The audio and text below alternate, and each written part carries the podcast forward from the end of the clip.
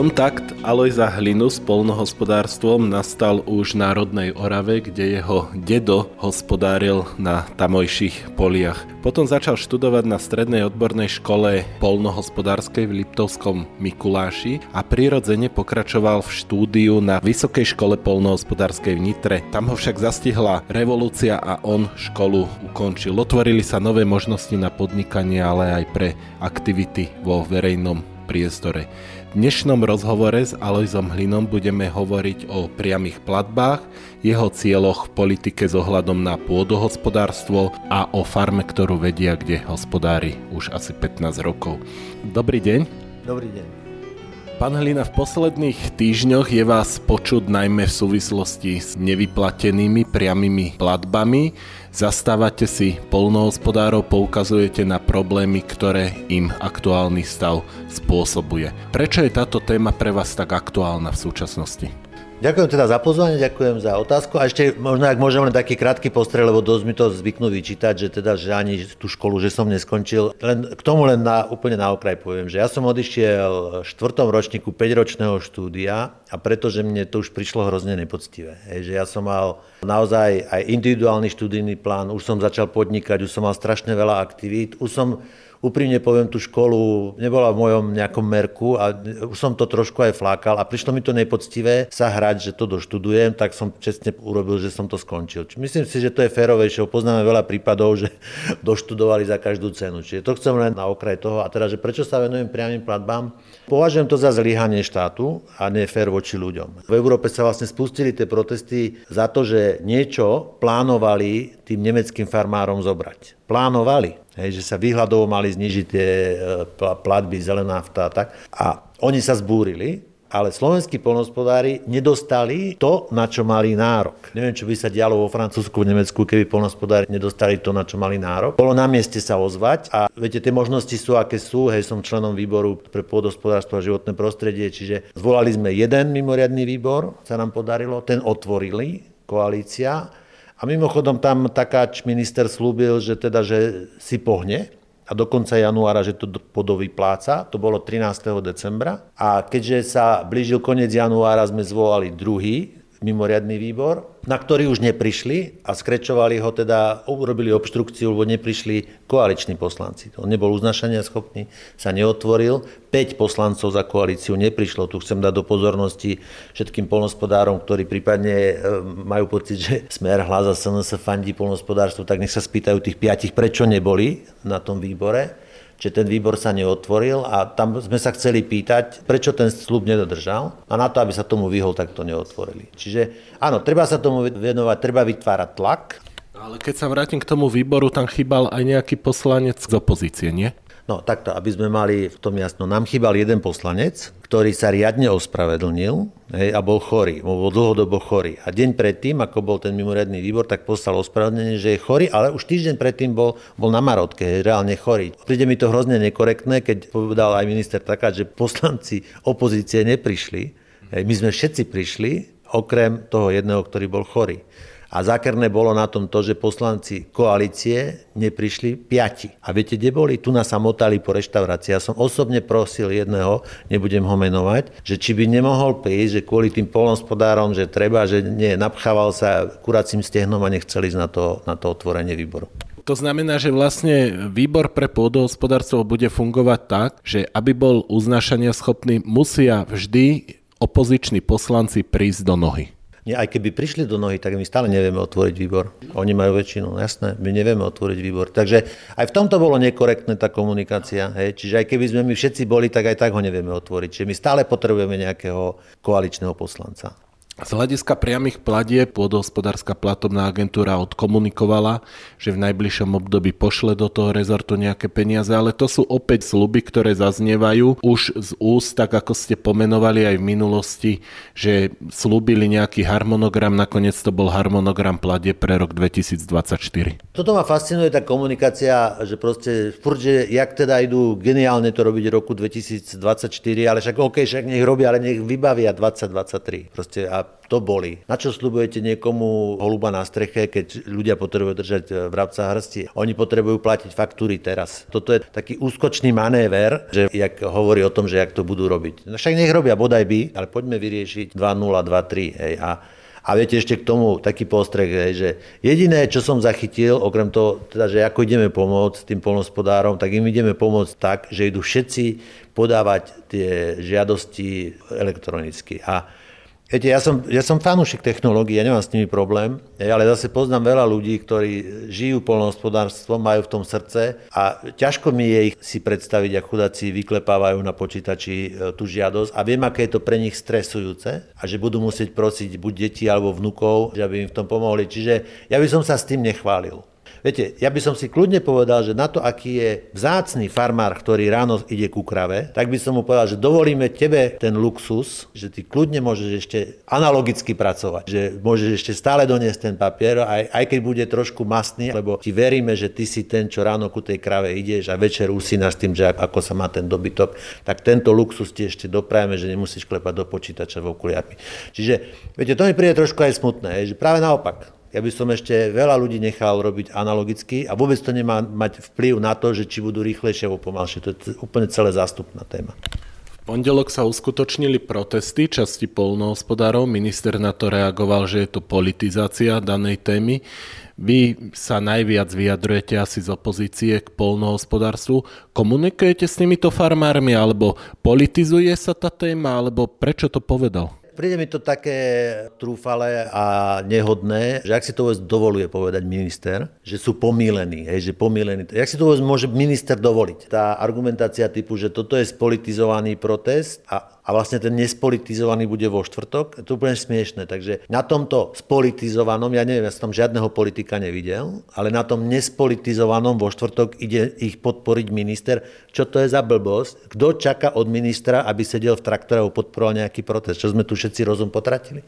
Keď neviete argumentovať, tak poviete, že je v tom politika. Ja presne to takáč urobil. V čom bol spolitizovaný? Ja som rozmýšľal, naozaj poviem, že ja mám vodičák na traktor od 16 a som sedel v tom traktore, idem, nejdem a vravím, že viete čo, som si aj povedal, že bude to, zase bude niekto hovoriť, že bol tam hlina. Radšej som ani nešiel, lebo ja som ich chcel len podporiť niekde vzadu 35. traktor, hej, ale niekto by si ma všimol a bolo by z toho, že politika. Čiže ja som práve kvôli tomu nechcel ísť a napriek tomu, že príde mi to ako dosť úskočné, cynické a také bezcharakterné, že ako to, ako to komentoval. Vy ste v minulosti rozlievali ovčie mlieko, ak si dobre pamätám. Mali ste určitý transparent na Žilinskej reštaurácii adresovaný Janovi Slotovi. Naposledy ste doniesli snežné delo pred pôdohospodárskú platobnú agentúru. Čo bude na budúce pri upozorňovaní na problémy polnohospodárstva alebo celkovo problémy verejnosti? Ja robím, čo sa dá a už keď sa nedá, tak potom použite takú vizuálne silný prvok. Hej, že ja som sa napríklad venoval veľa téme nebankoviek, veľa som predkladal návrhov zákonov, rozprával som o tom, nepomohlo. Až keď som zamuroval jednu nebankovku, tak pomohlo a snežné dielo. Ja som naozaj, podarilo sa mi zvolať dvakrát mimoriadný výbor, dvakrát sme ho zvolali, zozbierali podpisy, na jeden bol otvorený, druhý nebol, čiže ja som vykonával tú politickú prácu, za ktorú som prísne za to platený, alebo čo sa odo mňa očakáva, hej, že tým spôsobom. A keď to nepomáha, no tak sme áno, zvolili silný vizuálny prvok a to je to snežné dielo, ktoré malo upozorniť na to, že ako klamu a zavádzajú, hej, že, lebo hovoria, že nerobia kontroly, lebo je 30 cm snehu. Tak kde? Tak teplú zimu ešte nevidel, hej, tak kde je tých 30 cm snehu? Viete, že to môžete malým deťom rozprávať.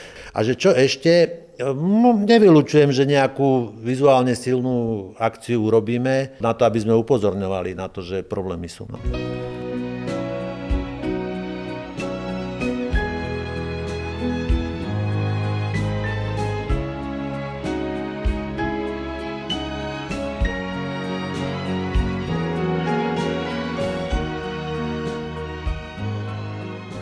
Vy sám hospodárite v regióne Záhoria, to znamená, že aj poberáte priame platby a chýbajú aj vám? Nie, to je aj moja sloboda, ale teraz nechcem to niekomu, nebo aj to vyznelo, že niečo vyčítať. Že moja sloboda je v tom, že viete, mne je, je ukradnutý, kto je riaditeľom na PPAčke a že naozaj nepoberám žiadnu podporu, ale viem a chápem ľudí, ktorí sú častokrát opatrní v tých vyjadreniach voči aj tým úradníkom alebo predstaviteľom, lebo vedia, ako ich majú hrsti. Čiže ja môžem byť slobodný v tom, že naozaj to, čo si myslím, poviem a upozorňujem na to, že, že je problém. Čiže na vašu otázku odpovedám, že nepoberám žiadnu podporu. Ani som sa neuchádzal. Ako vyzerá vaša farma? Čítal som, že chovate ovce, robíte asi aj výrobky. Skúste to nejako predstaviť. Viete čo, my sme urobili taký koncept, nikto mi neveril, že či to bude fungovať. My sme máme v meste reš, reštaurácie, v gastronomii, v cestovnom ruchu pracujem a myslím si, že budúcnosť je, a doba mi dáva za pravdu, my sme nejak 20 rokov dozadu e, proste v tom, že ľudia, viete, jedna vec je ísť si sobotu nahádzať plný kufor auta z hypermarketu potravín a nahážete to tam jak seno, hej, alebo slamu. A druhá vec je, že trošku rozmýšľať, že čo kupujete, od koho kupujete. Ja si myslím, že ten princíp, že dohľadateľnosti potraviny, alebo že niečo chcem od niekoho, hej, že potravinu, nekupujem len potravinu preto, lebo je najlacnejšia a jej veľa, máme plný kufor, ale preto, že proste verím tomu predajcovi, tomu hospodárovi, že to robí dobre a že to robí čisto a neviem čo. Čiže tak sme tvorili ten koncept, že do tých našich reštaurácií, ktoré sme mali, sme hľadali dlho nejakú lokáciu, že, by sme mali proste akože bázu, kde by sme si dorábali niektoré tie potraviny, ktoré budeme potrebovať. Hej. Čiže takto vznikla celá tá myšlienka. A vlastne som sa tak okľukov vrátil, kde je moje srdce. Hej, lebo uh, viete, moje srdce je v tom polnospodárstve a to mám z rodiny, hej, po dedovi, takže, ale okľukov som sa k nemu vracal a už tam, už tam aj manželke sa vyhrážam, že, že tam aj nejakým spôsobom zostaneme. Tak.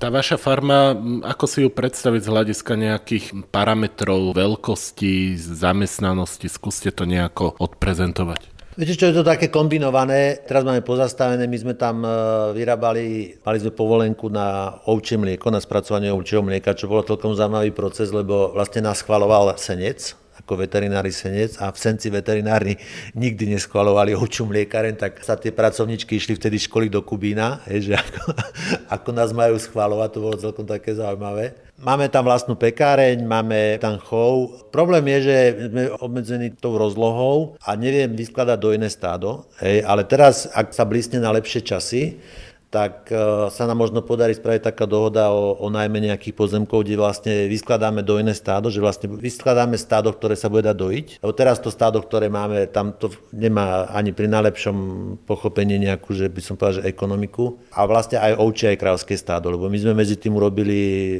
prvú vlastne malú remeselnú mliekareň v Bratislave, lebo remeselných pekární je už dosť, ale vlastne prvá malá mliekareň v Bratislave, to sme urobili my na námestí SNP, tam robíme s kravským mliekom a to je taký jeden z mojich snov, hej, že mať vlastne úplne uzavretý ten cyklus, to znamená od, od kravičky po predajný pult, hej, to znamená úplne najkračší reťazec, od našej kravy cez našu výrobňu a cez našu predajňu to celé realizovať.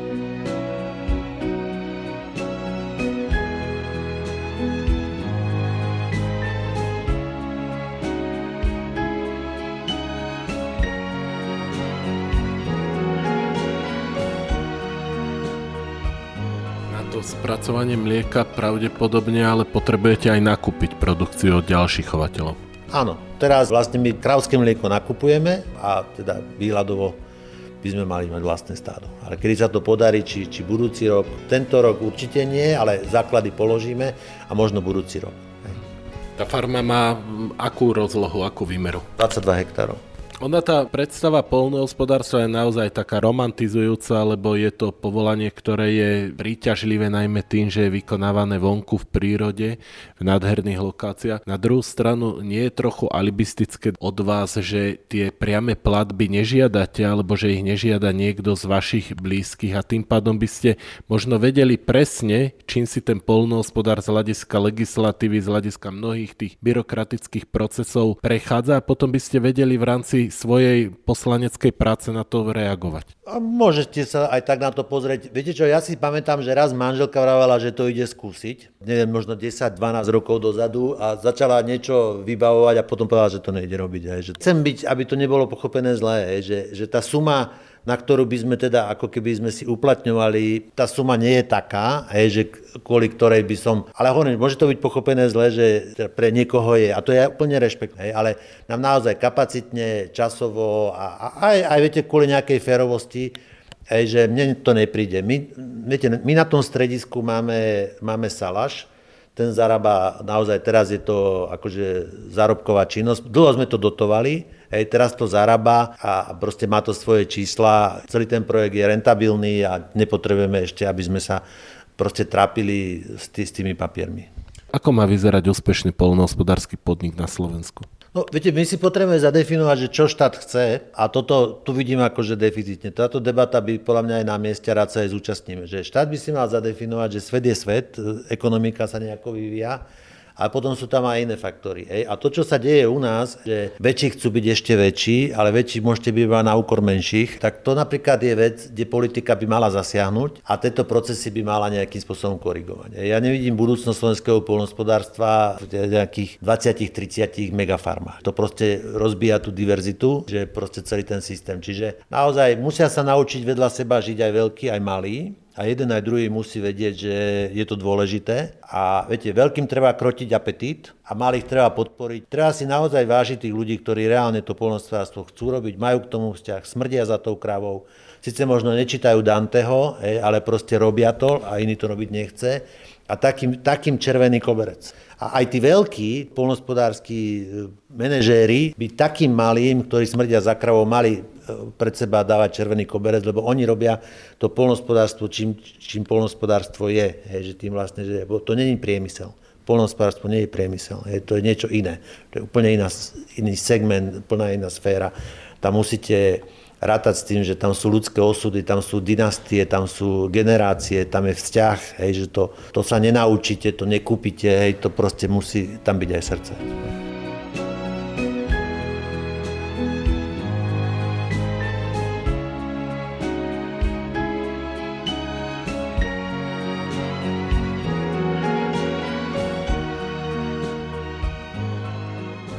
Často aj tie stredné alebo väčšie polnohospodárske podniky vytvárajú v obciach určitý zmier, zamestnávajú desiatky pracovníkov, vytvárajú pridané hodnoty, vytvárajú aj slušné zisky, ktoré potom za investujú na Slovensku, ako by sme niekedy z politického hľadiska na nich zabúdali a skôr upriamovali pozornosť na tých menších, čo je samozrejme v poriadku a pochopiteľné, ale zase na druhej strane sa mi zdá, že niekedy tých väčších demonizujeme. Ja by som to takto nevidel, že by sa demonizovali. Takto, že komu treba pomôcť? No veľkému netreba pomôcť, treba malému pomôcť. A otázka stojí, že veľký povie, prečo malému pomáhate?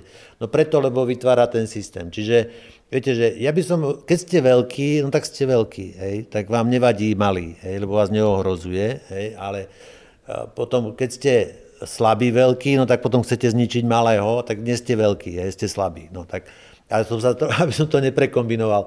Úlohou politika je vytvárať udržateľnosť. V zásade z prírodzenosti, že väčší chcú byť väčšími. A politik by mal nastávať nejaké pravidlá, že, lebo to nie je budúcnosť polnohospodárstva, ani nie slovenského, ani európskeho, že budú obrovskí polnohospodárstva.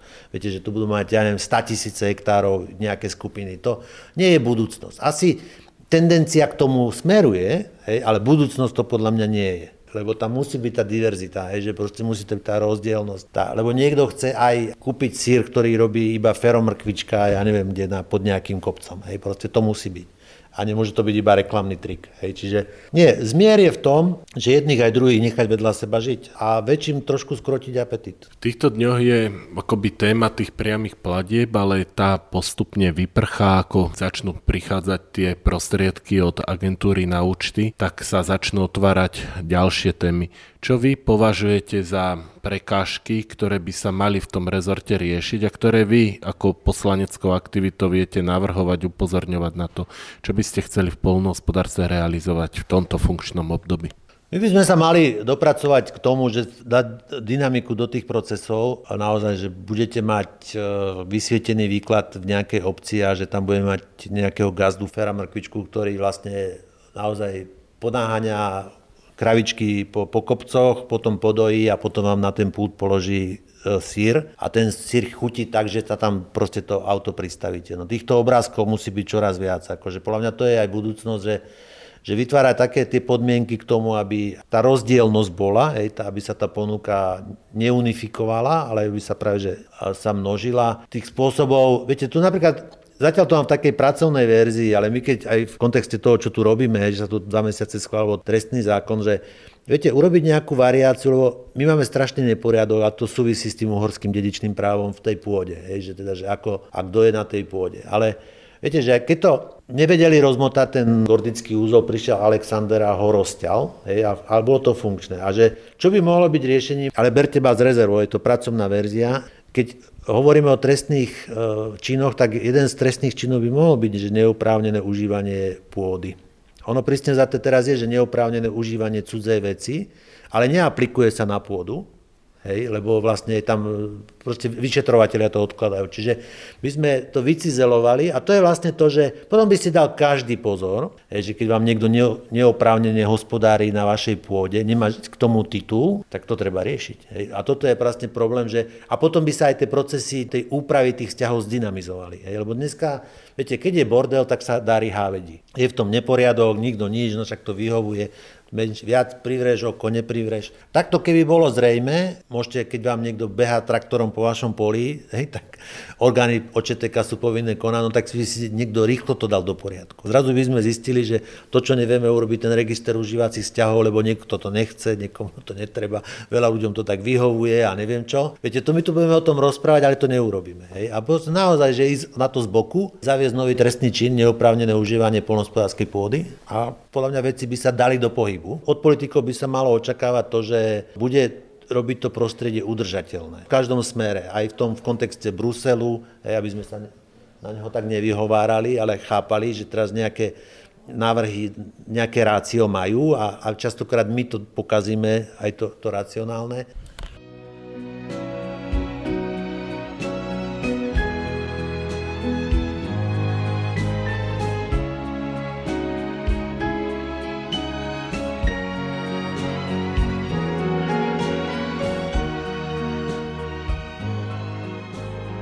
Asi je prirodzené, že na takéto kroky by ste mali eh, hľadať alebo nájsť najväčšiu podporu v opozícii, lebo ste v súčasnosti ako opozičná strana.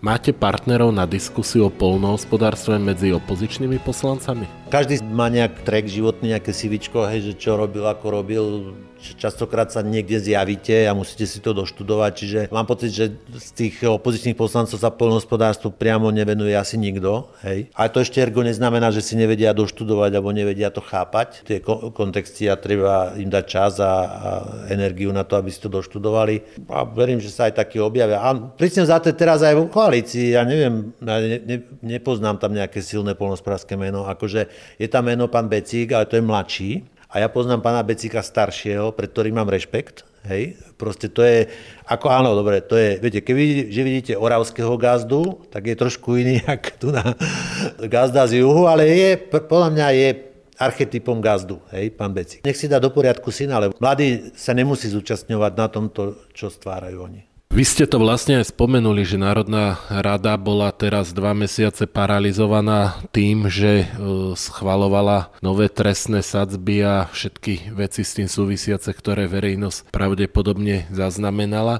Medzi tým sa však podarilo schváliť pre polnohospodárstvo zákon o odpustení odvodov, ktorý mal platiť pol roka, nakoniec platí myslím, že 5 mesiacov.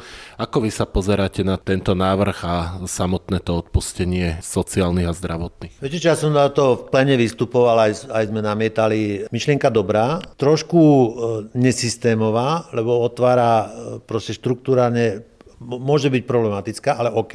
Ale zase realizácia je typicky smerácko-hlasacká. Tu na doslovne, lebo ono to síce platí už pol roka, ale to predložil ešte v opozícii smer a zahlasovali im za to aj, aj Olaňaci, aj Kolár, alebo to bolo pred voľbami a čisto populisticky, ale nech mi niekto povie, že ako sa tam prepašovali minerálky a sladené vody. Viete, že my naozaj je, je úplne šialené, že my vlastne odpúšťame od vody kofole. Hej, firma Kofola. A ja sa aj nechcem dotknúť, že e, oni sú podľa mňa šikovní, robia to dobre, hej, ale ona podľa toho, neviem, či si uplatnila, ale podľa toho návrhu zákona mala nárok. Čiže predpokladám, že si uplatnila. Nárok na to, aby boli jej odpustené, odpustené odvody. A to sú aj iné mená. Viete, dajte si do vyhľadávača, že kto vlastní slovenské minerálky a vyhodí vám zaujímavé mená.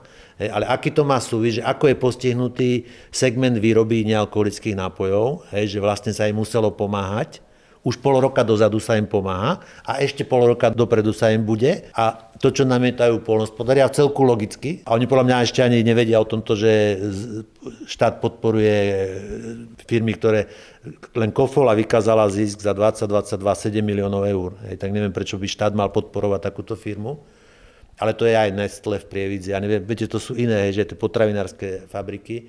A nedajú tomu SHR-kovi, že ten chudák, ktorý viete, že tomu odvody nikto neodpustí, lebo je živnostník. Vy môžete mať 20 e, ľudí, ktorí plní nejakú minerálku a 80 ľudí, ktorí robia špedíciu alebo niečo iné, ale sú v rámci tej istej firmy a paradoxom toho návrhu zákona, že na všetkých, vy si môžete na všetkých, aj na administratívu, na ekonomiku, na všetkých si môžete uplatniť e, ten nárok. To nedáva, to je proste na úrovni šialenstva. A obzvlášť v kontexte toho, že napríklad ľuďom, ktorí sú ťažko skúšaní, že ráno o 5. pri krave, celý deň v traktore, SHR-kári proste ne, nemôžu, ne, ne, nemajú nárok. Tak nedáva to logiku, ale veľa vecí v tejto krajine nedáva logiku. Ohľadom tých minerálok a ľuďoch v pozadí, o jednom z tých ľudí v pozadí sa hovorilo aj ako o určitom sponzorovi alebo donorovi Slobody a Solidarity. Nie je to v takom konflikte, toto čo hovoríte?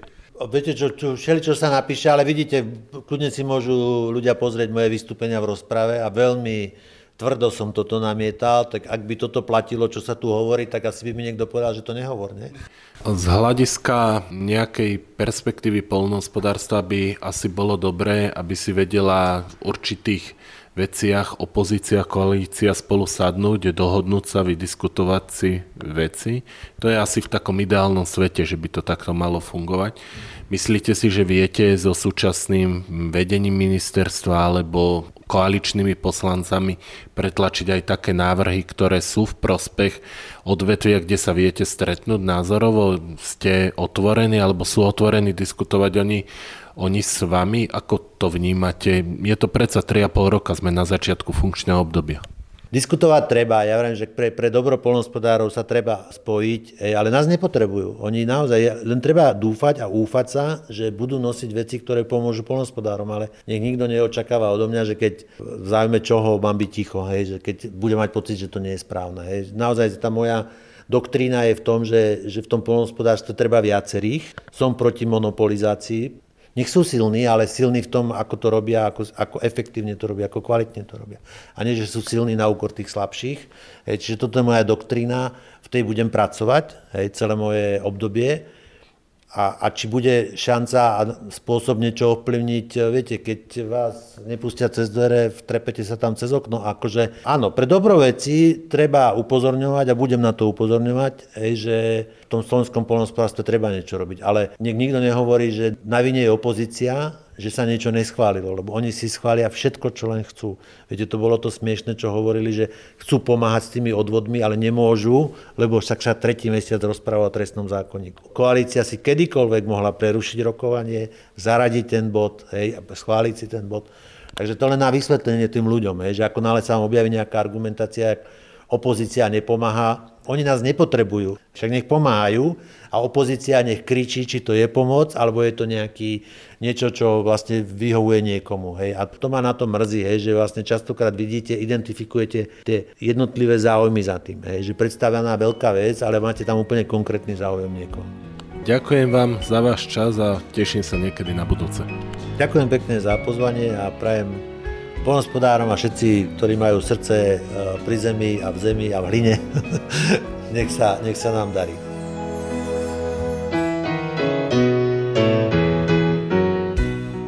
financované z programu Európskej komisie zameraného na informačné opatrenia týkajúce sa spoločnej poľnohospodárskej politiky Európskej únie.